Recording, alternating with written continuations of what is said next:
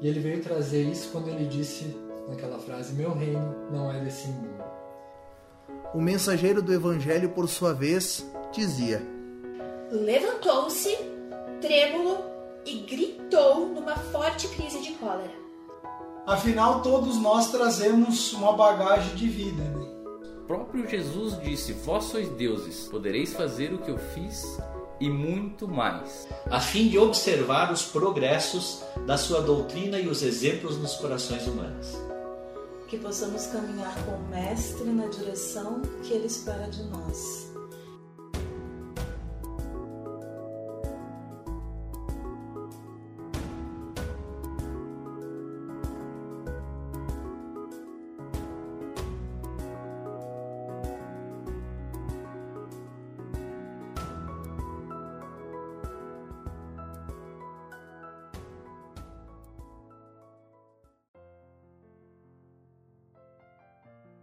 Boa noite a todos. Sejam todos bem-vindos à Sociedade Espírita Seara de Luz Virtual. Hoje é dia 24 de abril de 2021. Um sábado, começando frio, e nós aqui aquecendo os corações, aquecendo principalmente as mentes, junto com amigos, com colegas de coração, com amigos de ideal espírita trazendo um pouco mais de conhecimento, de reflexão sobre as coisas boas da vida, sobre os, as verdades da vida, né? É muito bom estar junto com vocês. Meu nome é Josimar e eu faço parte dos expositores da Sociedade Espírita Seara de Luz, aqui de São Marcos, Rio Grande do Sul. Sejam bem-vindos. Então, quero dar um grande abraço para todos os amigos que estão aí hoje. Vamos ver quem é que está aí hoje. Dá uma olhadinha. Oi, Rogério. Boa tarde, boa noite. É, não sei se eu falei boa noite, mas uh, tarde ainda, né? Não está totalmente escuro. Agora já esteja escurecendo antes, agora esse friozinho, então. Para de botar os, um pinhão ali na chapa, ou na panela, ou no forninho ainda por cima, né?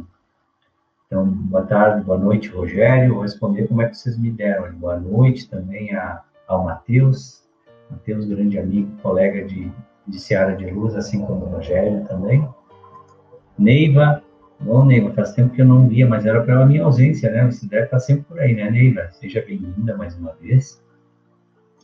Igleia também. Oi, Igleia, seja bem-vinda. É um enorme prazer em recebê-la. A Igleia sempre está por aí conosco também. A gente já se sente amigo, né, dessas pessoas que estão sempre conosco, comandando as ideias.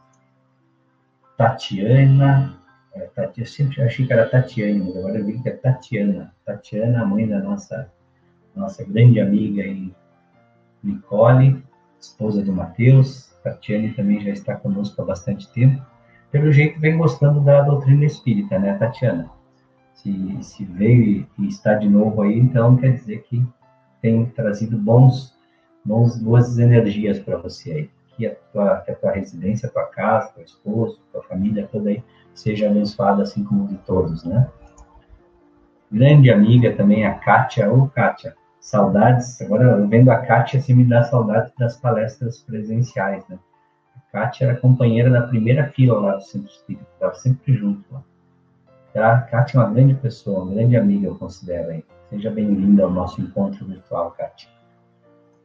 E a Liliane, ó, a Liliane está aí também, nossa, nossa colega lá do Centro Espírita também, fazendo, fazendo, participando da, da fila de frente aqui na, na parte virtual, assim com a Kátia, né? Sejam todos bem-vindos aí, hoje temos casa cheia, que bom, calor, um calorzinho especial, né, para todos nós.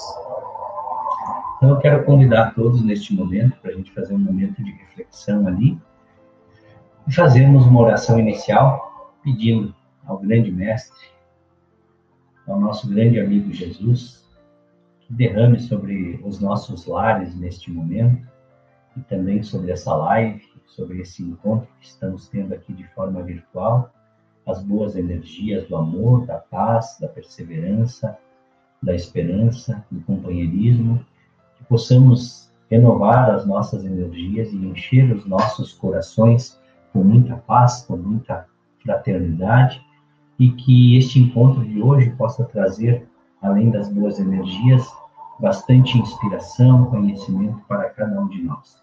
Que Deus ilumine os lar de cada um dos irmãos que aqui se encontram. E que assim seja. Então, pessoal, é, só dá um ok ali se o áudio e o vídeo tá bom para a gente poder começar o nosso bate-papo. Coloca ali se vocês estão me ouvindo bem. Hoje eu estou numa seara diferente aqui, quero ver se dá certo aí, tudo certinho. Então, só que eu vou aguardar ali vocês me dizer que está tudo certo. Pode ser qualquer um ali de se está ouvindo bem. Tudo certo? Rogério, Matheus, estão me ouvindo bem aí? Tá tudo, o áudio tá bom?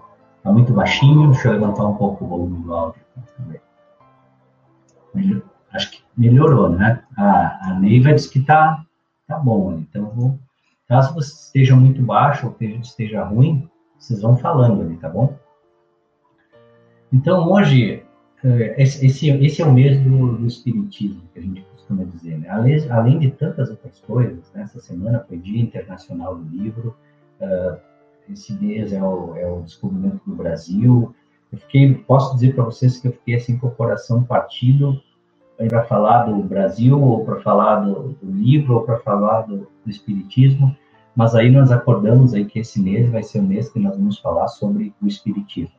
E nós vamos começando ali com a, com a expositora que veio aí, falando sobre a, a ciência do infinito, que é a, a doutrina espírita, e ela nos incentivou ali, de comum acordo, que a gente falasse então das obras básicas da doutrina espírita, e eu mais do que rápido me cerquei dessa que eu acho tão interessante, que é o céu e o inferno.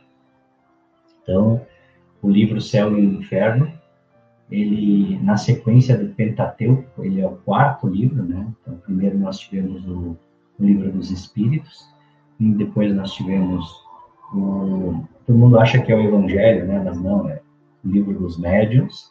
Depois o terceiro livro foi o livro o Evangelho, aí sim.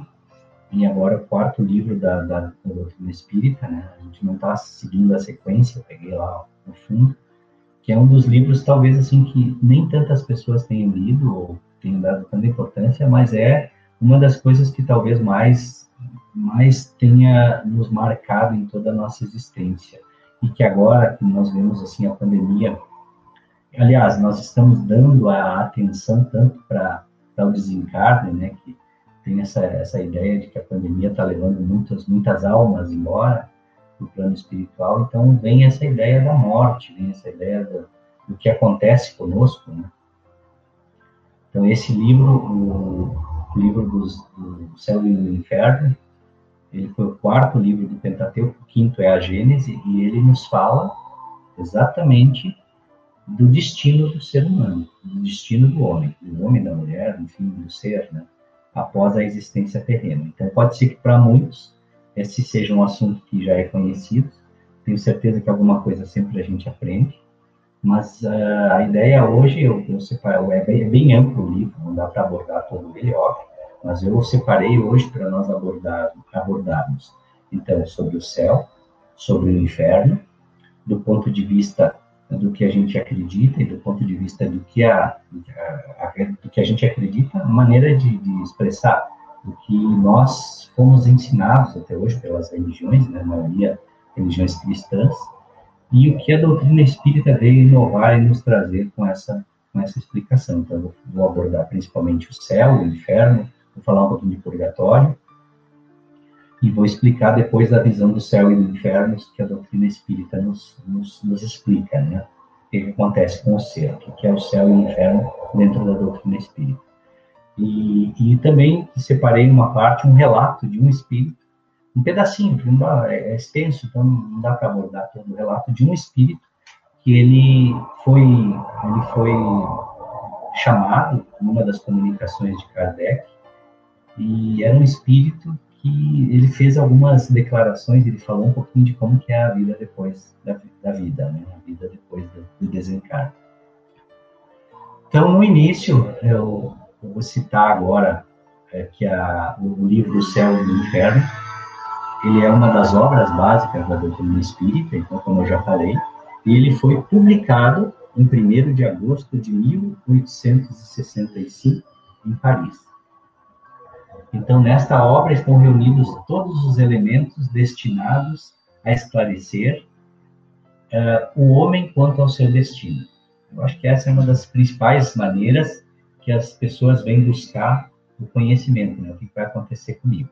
E a doutrina espírita é, é uma das doutrinas esclarecedoras que realmente nos dá uma visão bastante ligada a uma questão de ciência, né? de, de raciocínio, de faz sentido. Allan Kardec nos esclarece ainda na Revista Espírita de 1865. A Revista Espírita era uma revista de estudos psicológicos, citados por Kardec, onde ele destinava um tempo para falar sobre diversos assuntos, né?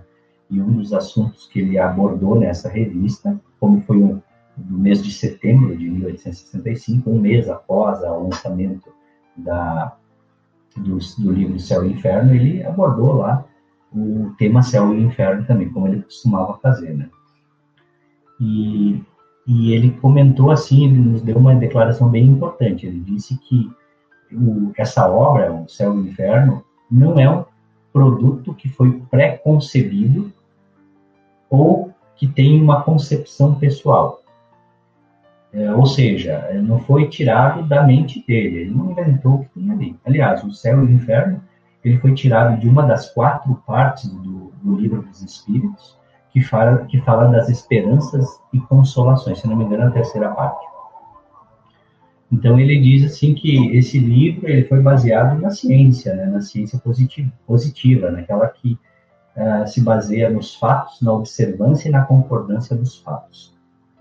E uma observação importante também que o codificador nos fez é que para que uma revelação venha, seja nos fornecida, é necessário o tempo certo para isso. Eu achei muito importante, porque realmente veio num tempo onde já existia a possibilidade, né? já tinha passado a, a história de queimar pessoas, de, de, evitar o conhecimento. O conhecimento já era possível ser dado, não só aquelas ideias onde um, um, uma doutrina dominava tudo e quem não acreditasse naquilo que era falado era jogado para fora, ou, ou, morto, ou queimado, e assim por diante.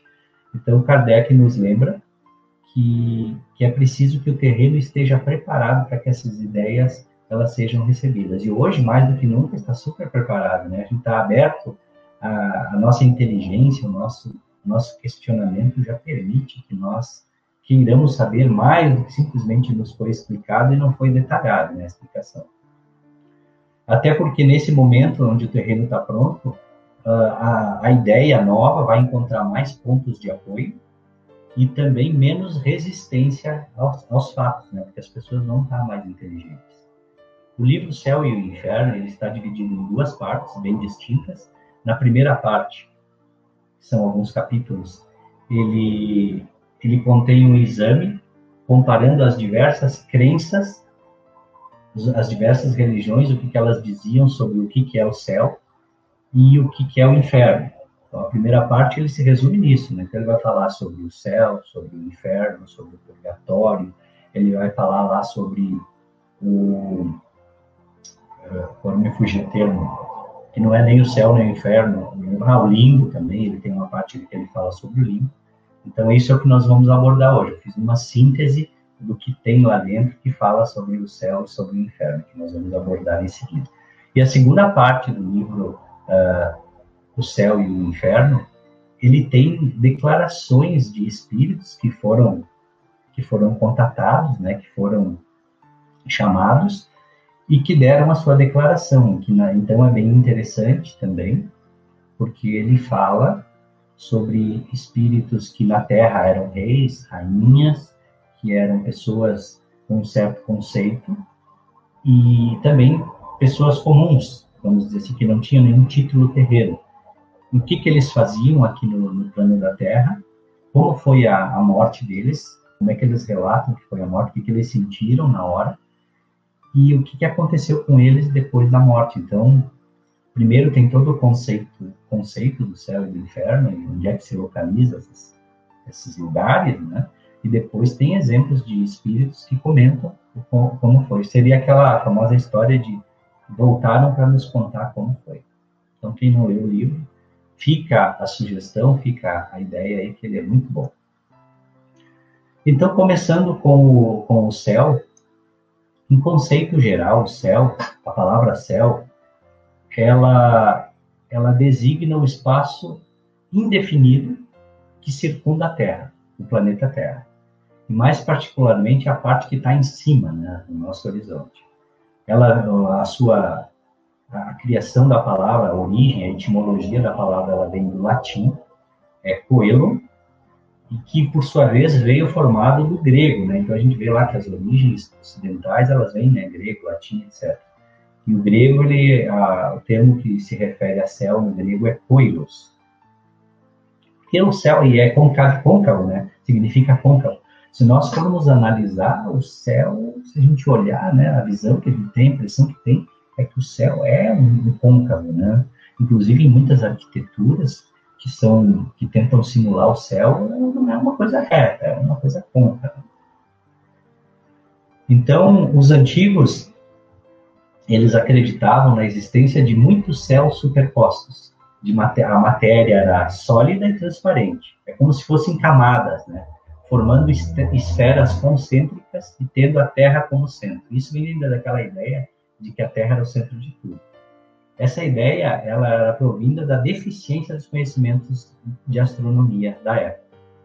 Então fizeram assim os céus é, e disseram que cada céu era escalado por um nível de evolução. Então é como se tivesse várias esferas, né, e cada esfera era um nível evolutivo.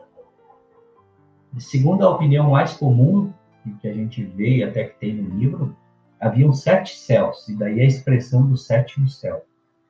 E se nós for analisar, existe até um livro dentro da doutrina espírita que fala as sete esferas da Terra. Vocês já ouviram falar. O autor é Mário Frigeri, tem até no site da FEB. É um livro bem baratinho. Então, e ele fala ali dos, das sete esferas da Terra. Mas, mas enfim, não é o, não é o assunto neste momento. Né? Só fiz a analogia porque também os antigos acreditavam nesses sete, nesses sete céus.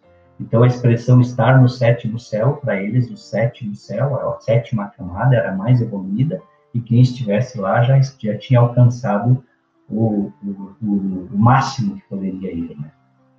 Então era um termo utilizado para exprimir a, a felicidade extrema. Já os muçulmanos admitem nove céus, embora no próprio livro Céu e o Inferno uh, relata ali no, nas notas que foram feitas pesquisas dentro do Alcorão e que lá foram encontradas também uh, citações sobre sete céus. Então, só para explicar mais para a gente conhecer, né, de, de, onde vem essa, essa cultura de céu, mas vocês percebem que tudo isso é baseado na Terra como centro de tudo. Bom, já o astrônomo Ptolomeu, ele contava 11 céus, e ele chamava o último céu de Empírio, porque dizia que nesse tinha uma luz extremamente brilhante. Já a teologia cristã, ela reconhece três céus. O primeiro é, é uma coisa mais nossa, assim, né, mais local. O primeiro é a região do ar e das nuvens, então é o primeiro céu. O segundo é o espaço onde giram os astros, os planetas, né? E para além desse, tem um terceiro céu que seria a morada do nosso Todo-Poderoso, a morada de Deus. Né? Então, a gente imagina, mas, vocês veem que também é baseado no, no, na Terra, além da Terra, acima da Terra, e acima da Terra o espaço, e acima do espaço algum lugar. E as diferentes doutrinas que falam do paraíso, elas sempre, elas sempre repousam nessa ideia da Terra sendo o, o centro de tudo. E, aliás, botar, é por isso que a gente pensa, às vezes, que Deus está tão distante da gente, né? Que a gente vê o Deus lá nesse sétimo céu, lá no terceiro céu, seja lá como for. E podia ter sido diferente, né? Porque tu imagina, um ser todo poderoso, fazer toda a sua criação. E, e morar lá longe, como é que ele vai administrar tudo isso? Então, quem sou eu aqui, um pinguinho, num planeta tão pequenininho, perto de um universo tão grande? Como é que Deus vai saber que eu existo, né? Seria mais fácil, mais, mais lógico também, colocar Deus como o centro da criação. Ele está ali no centro e do centro partir tudo. Já falando do inferno, o inferno que conhecemos, ele, ele, é, ele foi baseado, porque é assim, muito importante saber também que no passado é, existia uh, os, a religião cristã, ela foi, foi adotada pela, pelo, pelos romanos, e, e antes dessa religião, a gente percebe, principalmente lá na Grécia Antiga, Roma também, eles adoravam vários deuses. E, e, esses deuses eles eram conhecidos como Zeus, como, como tantos outros da mitologia grega. O próprio Sol era um deus, né? A gente vê isso hoje no, nos nomes dos dias da semana que foram dados tanto pelos pelos latinos quanto pelos quanto pelos pelos inglês, língua inglesa, né? Tem então lá o Sunday, que é o dia do sol. O sol era um deus. Nós temos lá no, no espanhol Lunes, que seria o, deus, o, dia da lua. Então a gente vê que todos eles se baseavam nos, nos, nos, nas culturas já existentes. O inferno não foi diferente. O inferno, então, que conhecemos, ele foi baseado no inferno dos pagãos, que eram aqueles que acreditavam em vários deuses, não eram os cristãos, né? E ele foi descrito e dramatizado por muitos poetas. É, e esse inferno que conhecemos, geralmente, ele foi colocado como caldeiras ferventes, né? E quando os anjos abriam essas caldeiras, eles viam lá dentro os seres que tinham pecado e estavam lá dentro sendo queimados e torturados. Então vocês imaginam, né? Nem os, os, os, o inferno dos pagãos era tão cruel quanto o inferno cristão, porque no inferno dos pagãos, pelo que a gente tem conhecimento, é, eram penas eternas. Então, botava lá uma pedra em cima do morro, o cara que não ia para o inferno, ele, ele, tinha que levar aquela pedra gigante até em cima do morro, quando chegava lá, a pedra caía, tinha que levar de novo, e aí por diante, entre outras, entre outras torturas. Mas nenhuma assim onde as próprias divindades se satisfaziam em ver os seres uh, ou dentro de caldeirões ferventes, ou ainda mais, o próprio Deus uh, ouvindo eternamente o, o clamor, a dor do, daqueles seres que estão lá dentro. Então, tu imagina, nós, seres imperfeitos, tem alguém do teu lado reclamando o tempo todo, ah, não aguento mais, tá, tá ruim, então imagina Deus, como ser bom, perfeito e inteligência suprema, tendo alguém ali a todo momento, ele tendo a condições de ouvir, né? Então seria um Deus um pouco diferente daquele que a gente realmente gostaria de acreditar.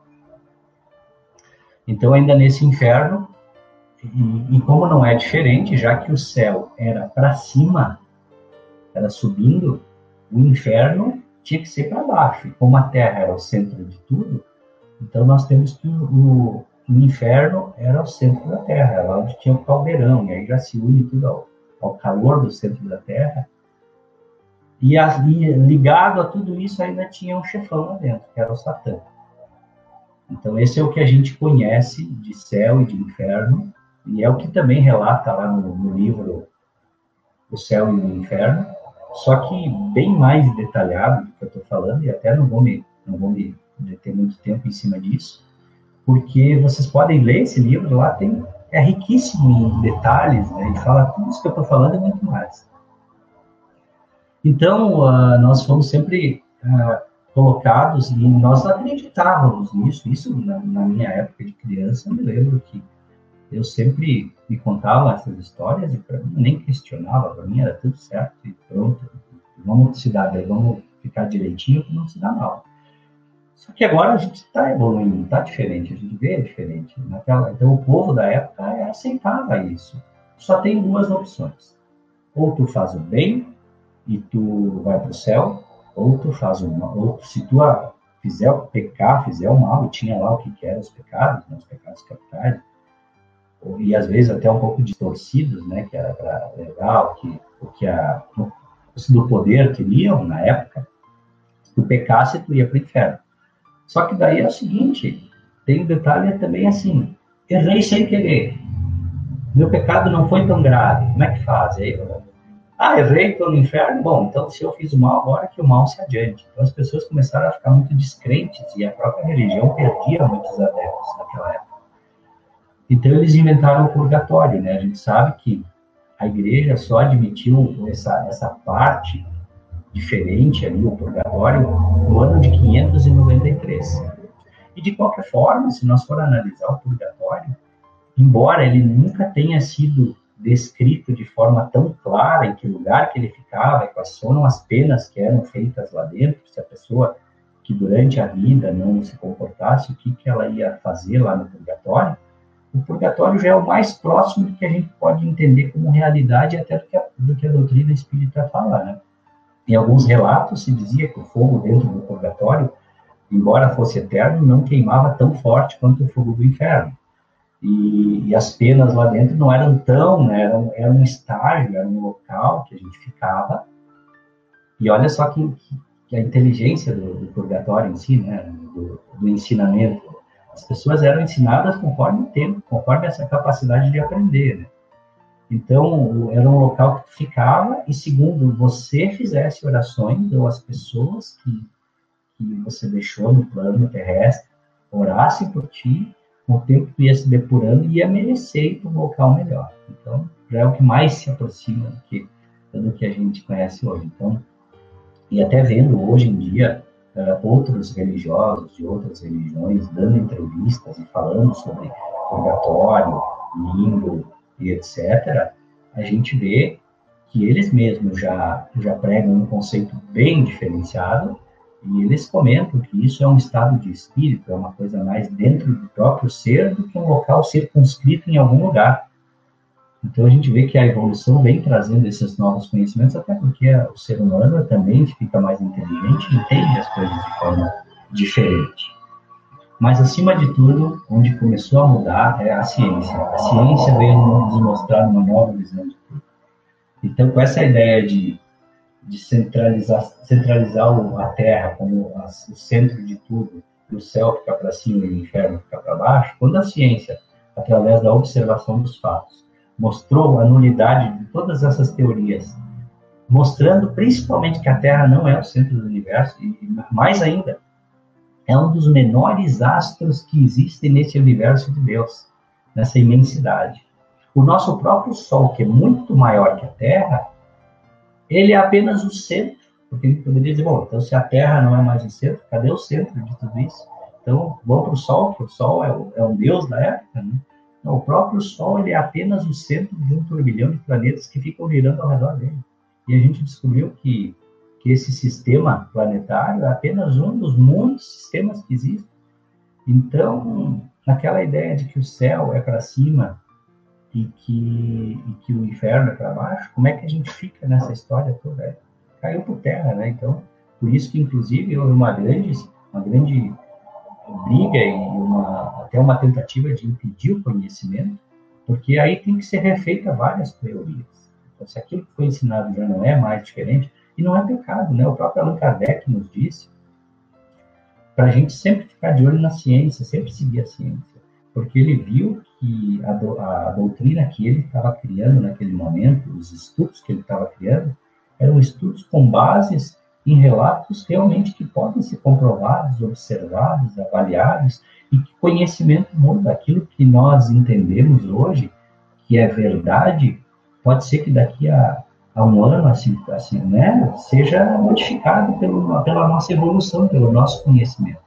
Então, a doutrina espírita ela acompanha a ciência lado a lado para ver os descobrimentos, as coisas novas que acontecem. Então, para o espírita, embora nessa época o, o, do Kardec o, a Terra já não era mais o centro, eu acho que não, não era, né? Eu acho que não até. Nessa época aí já tinha novos conceitos ali. Então, o que, que acontece? Uh, já percebe-se que ali ele, ele, percebeu que muita coisa ia ser aprendida, muita coisa ia ser mostrada para nós, né? Vamos ver quem que mais entrou aí que eu não dei. Boa tarde.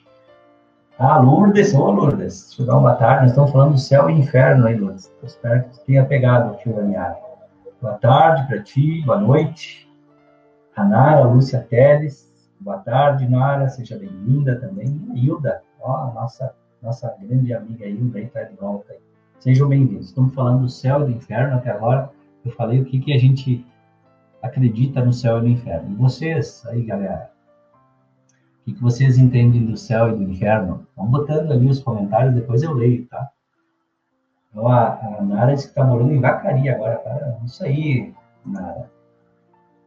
Oi, Felipe, chegou na hora, porque até agora eu só falei do céu e do inferno que a gente, que a gente aprendeu, tá? Céu, inferno e o purgatório.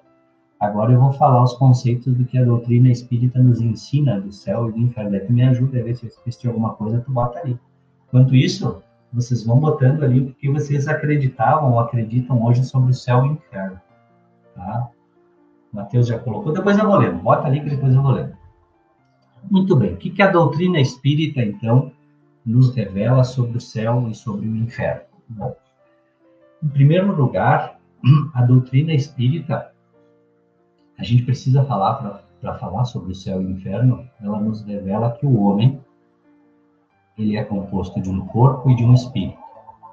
O espírito é o ser principal, racional, inteligente, e o corpo nosso, esse que a gente toca aqui, ele é um invólucro material que reveste o espírito temporariamente, para que nós possamos cumprir a nossa missão na Terra e executar aquele trabalho que vai permitir o nosso adiantamento lendo o livro Céu e Inferno, eu consegui perceber duas coisas. Tem missões que a gente tem que fazer aqui dentro da Terra e tem missões que a gente faz no plano espiritual, que seria o céu ou o inferno. O plano espiritual é o céu e o inferno, é lá que as coisas vão se resolver. E tem coisas que a gente só vai conseguir fazer aqui. É legal, né? Que eu aponto para um lado, vai para o outro. Tem coisas que a gente só vai conseguir aprender aqui e tem coisas que a gente só vai conseguir aprender no plano espiritual. Isso aí eu, eu me lembro que eu aprendi na, na lendo o livro Céu e Inferno. Tem coisas que é só do plano espiritual. Então existe, portanto, já que nós temos um corpo, né, e um espírito, e esse corpo se destrói quando a gente morre, então quando vem quando nós viemos a óbito, o corpo se destrói e o espírito continua também existem os planos materiais e o plano espiritual. Os planos materiais são os diversos globos que existem, que nem a Terra, e que fecundam, possibilitam a vida de um ser encarnado, onde o ser, o espírito, ele pega um corpo, ele toma um corpo para poder cumprir uma missão, um aprendizado. Né? Inclusive, sabe, cada vez que eu faço essa, essa analogia, eu me lembro do filme Avatar. Inclusive foi um filme que dizem, as, as críticas que dizem, Avatar, o nome, A-V-A-T-A-R. Diz, diz a crítica que foi um filme que mudou o cinema quando ele surgiu. Pelos efeitos que eles, que eles colocaram, né? Se vocês pesquisarem, vocês vão ver por quê. E agora parece que vem o Avatar 2 que diz que vai mudar de novo o cinema. E nesse filme ele mostra bastante disso, né? Que dessa parte que o ser toma um corpo para viver no mundo e claro que lá é um ser encarnado toma um corpo encarnado mas a gente pode fazer uma analogia então nossa inteligência toma esse corpo para a gente ter uma experiência aqui no, mundo e quando essa experiência termina a gente volta para o plano espiritual né? então existem portanto dois mundos o corporal composto de espíritos encarnados e o espiritual formado por espíritos desencarnados então aí esse é o conceito de céu e de inferno segundo a doutrina espírita. Né? A morte do corpo não é mais do que a ruptura dos laços que ligam o espírito ao corpo físico, libertando o espírito para viver no mundo espiritual. Ao voltar ao mundo espiritual, o espírito será feliz ou desgraçado segundo o mal ou bem que fez e segundo o seu adiantamento.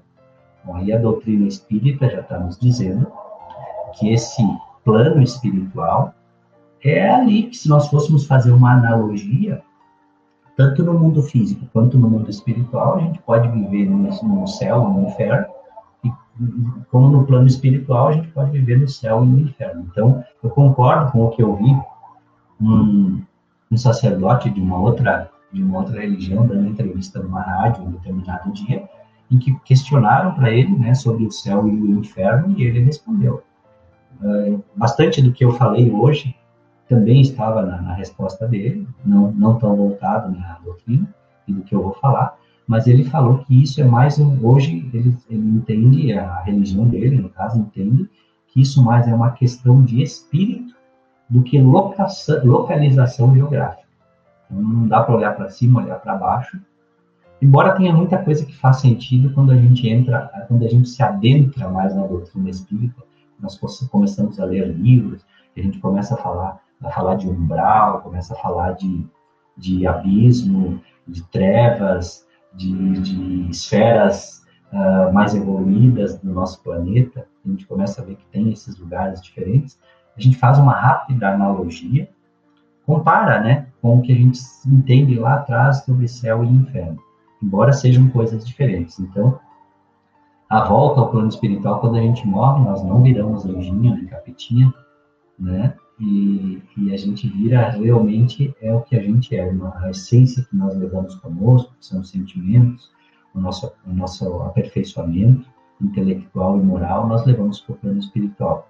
E nós vamos habitar em, em mundos, em cidades melhores, né? porque no plano espiritual não é só o, o inferno do caldeirão e o céu da, da homeostase, vamos dizer assim, da, da parada. Lá existe trabalho, existe casas, existe automóveis, existe veículos, existe várias coisas que existem aqui. Então, vamos dizer assim, é como se a gente se mudasse de uma cidade para outra quando a gente desencarna.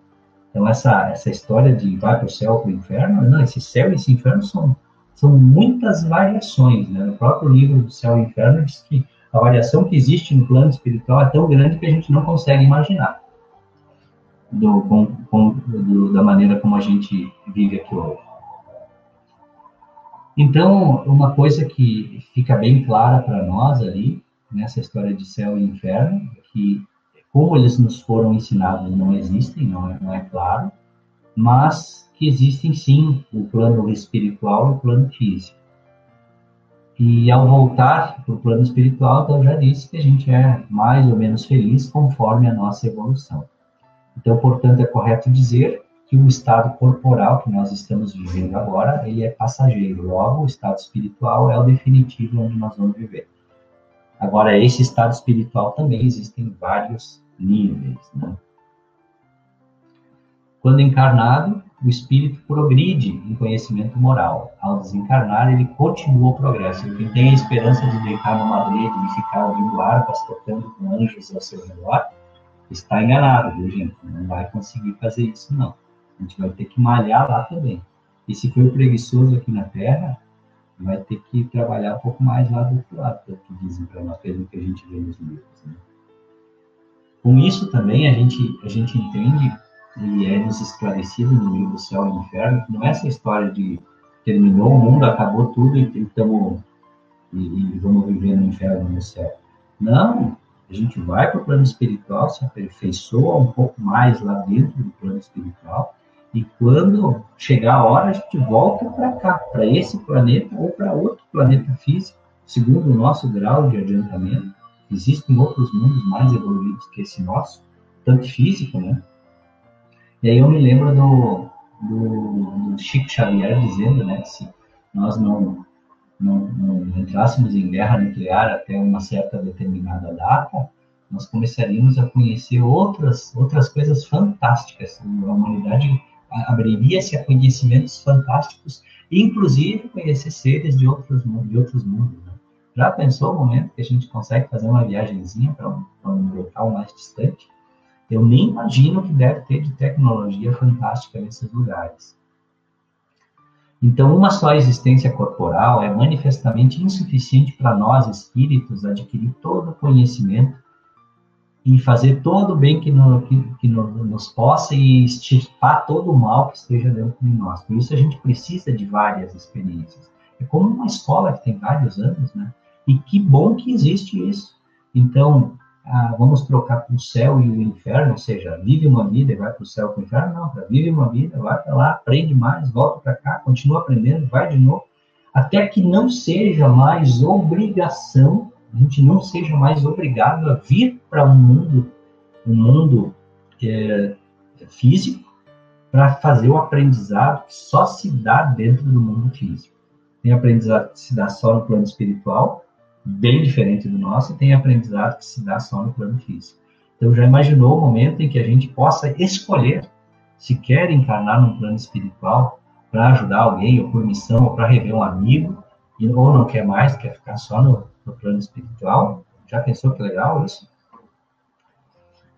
Então, um detalhe muito importante que, que nos esclarece também essa obra é referente, é inerente à inferioridade dos espíritos. Então, é o que eu acabei de falar, né? Que depois de uma certa evolução, nós não precisamos mais vir para cá. Ah, e a vida nesses mundos superiores, aos quais nós vamos ter condições de, de, de viver, já é uma recompensa, porque existem esses mundos gradativos que a gente pode ir escolhendo para viver.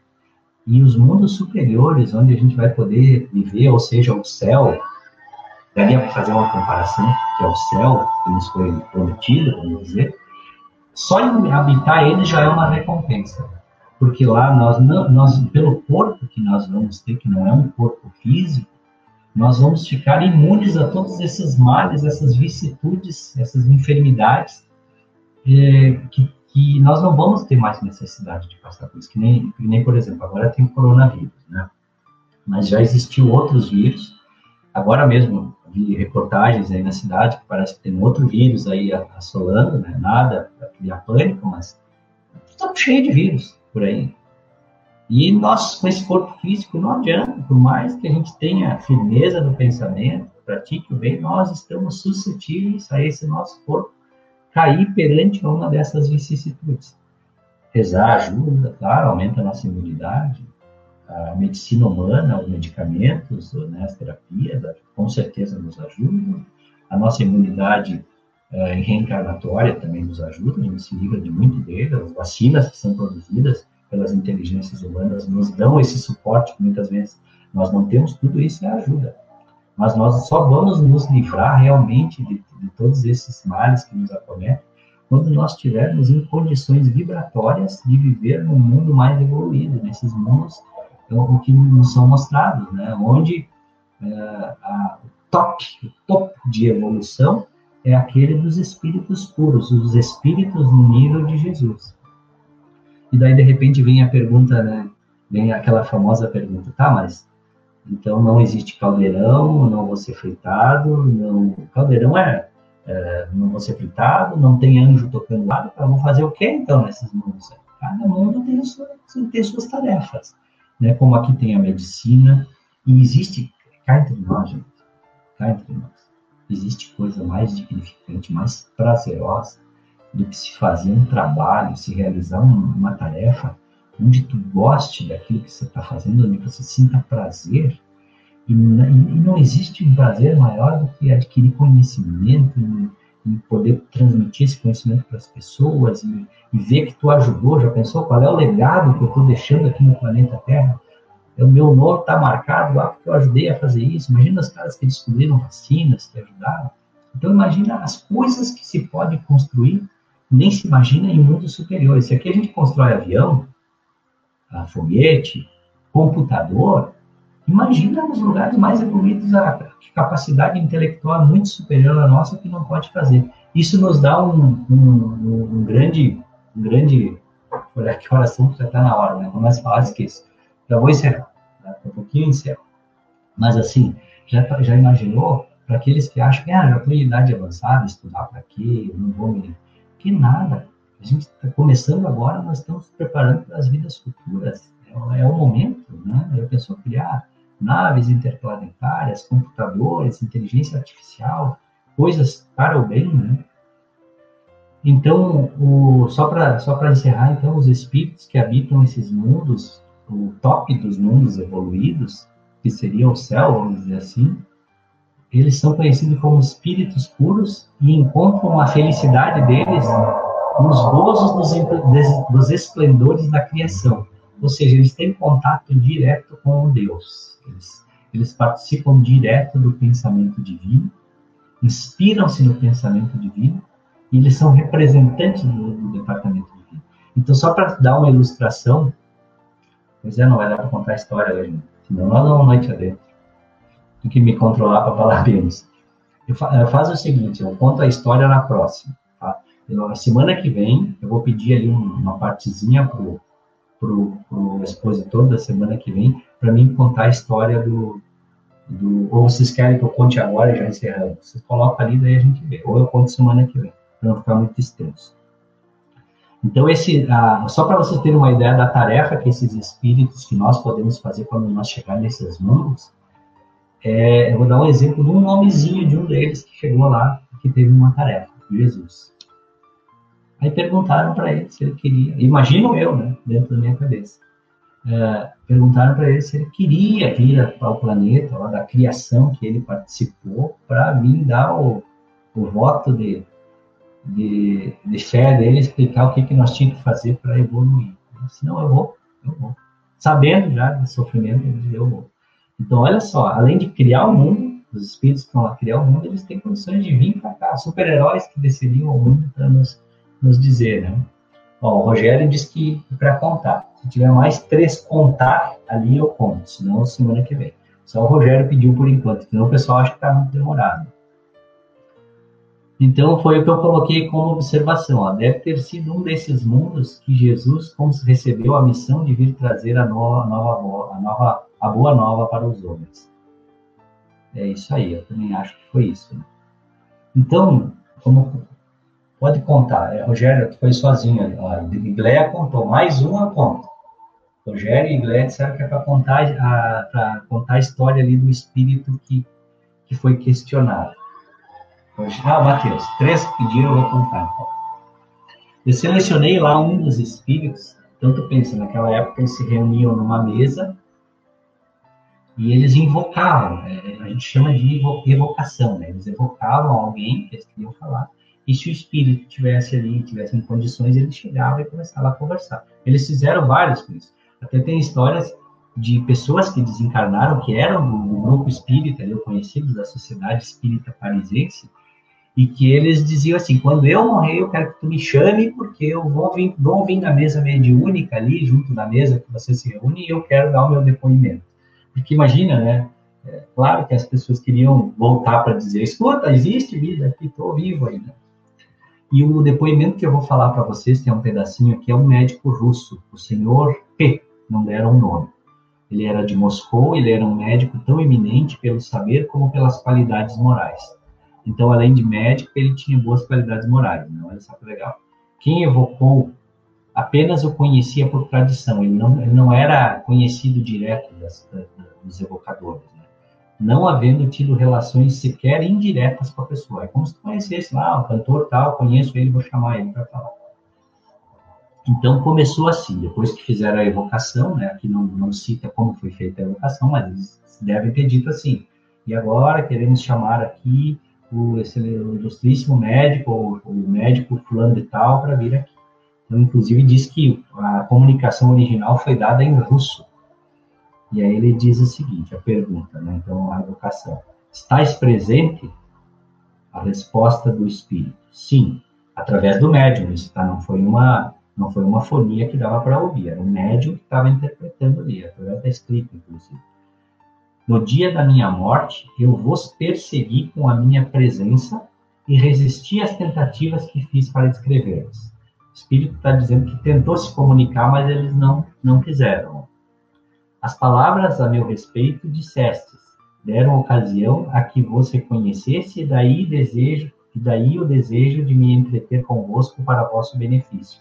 Ou seja, ele disse aqui o seguinte: Agora tu me chamou, eu reconheci tua voz, eu vi que era que eu tinha querido me comunicar, tu não quis, e agora eu resolvi em seu benefício.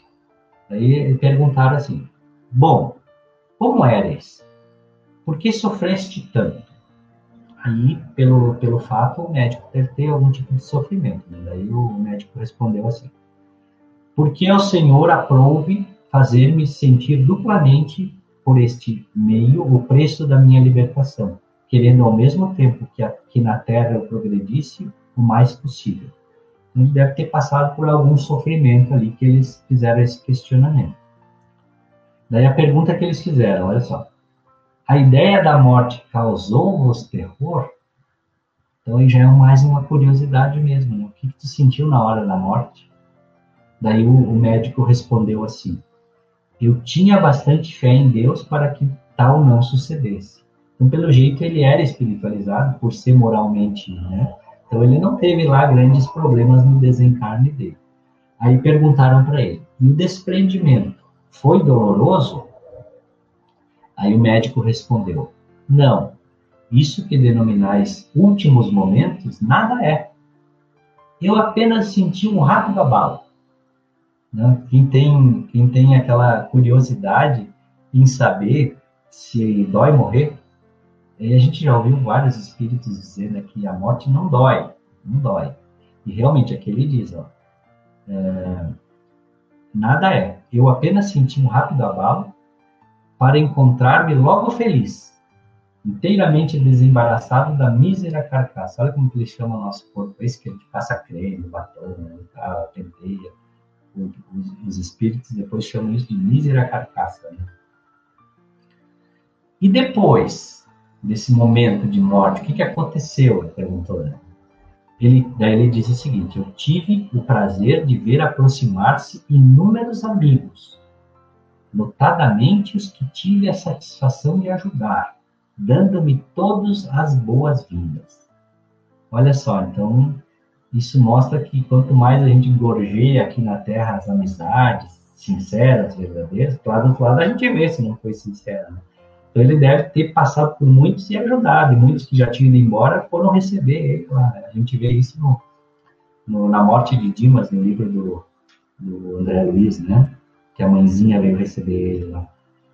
Em que regiões habitais? Aí pediram, em algum planeta acaso? Daí ele disse, tudo que não seja planeta constitui o que chamais de espaço, e é nesse que eu permaneço. O homem não pode, contudo, calcular, fazer uma ideia sequer do número de gradações dessa imensidade. Que infinidade de, de escalas nesta escada de Jacó, que vai da terra ao céu, isto é, pelo, pelo que ele está falando, era uma pessoa culta ali, né? do aviltamento da encarnação em mundo inferior como esse até a depuração completa da alma. Então aqui ele está dizendo que existem, ele está num lugar onde não é planeta. Não adianta eu te dizer que tu não vai entender. Eu estou no plano espiritual. Em resumo, ele disse isso. Mas gente, eu não vou continuar, porque senão nós vamos longe. E aí eu acho que está bom para até despertar um pouquinho de curiosidade. Se vocês querem saber o final da história ali, eu... e tem muitas outras histórias de outros espíritos peguem o livro O Céu e o Inferno e leiam ele. Então, é duas partes. Primeira parte tem toda a explicação, é para quem quer conhecimento, e a segunda parte também é para quem quer conhecimento, mas quem quer ver como é que as almas que desencarnam e que voltaram para nos contar como é que é lá do outro lado. Algumas estão bem, outras estão mal, e aí vocês vão entender realmente o que é céu, o que é inferno, e que tudo isso não é um local circunscrito em algum lugar para cima ou para baixo e sim é um estado de espírito. E o céu e o inferno nós podemos começar a criar dentro de nós hoje. De que forma? Vendo as coisas com bons olhos, vendo uma epidemia, uma pandemia, vendo o que, que a gente pode tirar dela, vendo as pessoas muitas vezes tomando atitudes que nós não entendemos e o que, que a gente pode aprender nisso. Enxergar o mal, sim, enxergar o mal. Combater o mal, sim, combater o mal segundo as nossas condições, mas acima de tudo, enxergar também coisas boas, onde muitas vezes a gente só veja o que não é bom, né? Ter a visão otimista. Tá bom, gente? Então, quero desejar um grande abraço para vocês, um grande beijo no coração de todo mundo foi um enorme prazer estar aqui hoje, foi um enorme pra, pra, prazer preparar esse, esse, esse conteúdo para vocês aí. E espero que vocês estejam bem, tá? Fiquem bem, vocês aí nas suas casas, com a sua, com a sua família, que Deus possa estar presente com cada um de vocês neste momento. Um grande abraço, uma grande boa noite e até a próxima. Deixa eu achar o fim da história aqui agora. Boa noite.